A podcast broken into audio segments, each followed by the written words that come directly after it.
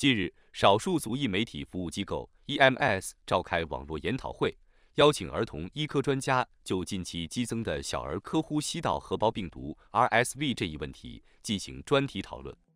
根据最新的研究统计资料，全世界大约每五十个五岁以下健康儿童的死亡案例中，就有一个是因感染了 RSV 病毒而死亡。目前，该病毒在美国的大幅增长。已经导致美国各地小儿科重症监护病房人满为患，应引起全民的足够重视。At this point, what we are seeing is definitely a surge in a number of cases um, in pedi- uh, pediatric patients um, who have, I would say, definitely RSV and also other viral illnesses. Definitely, it's been going around. We are seeing a lot of emergency room visits And hospitalizations um, due to not only RSV, but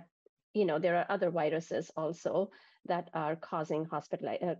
leading cause of hospitalization at this point. 研讨会上，专家还就父母们应该如何对他们的孩子是否感染了呼吸道合胞病毒，还是感冒，或是新冠病毒做出正确判断，应该采取哪些预防措施，包括施打疫苗和加强针。以及现有的治疗方法等进行了详细讲解，呼吁民众发现孩童出席呼吸道病状要及时就医。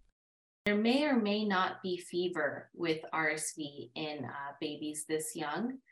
but um, they may progress um, over the next few days to have respiratory distress and um, difficulty breathing and um, poor feeding. And, you know, I think it's always important to really make sure um, to have a good line of communication, especially open with your pediatrician and primary care provider for your children during this time to make sure they can be seen if needed. 少数族裔媒体服务机构 EMS 自新冠疫情大爆发以来，一直跟踪疫情的变化，在不同时期、不同阶段 分别邀请有关方面的专家举办网络研讨会，持续关注公共卫生与公民健康方面话题，为民众普及健康知识，引导美国的少数族裔媒体记者及时准确报道少数族裔社区的防疫工作。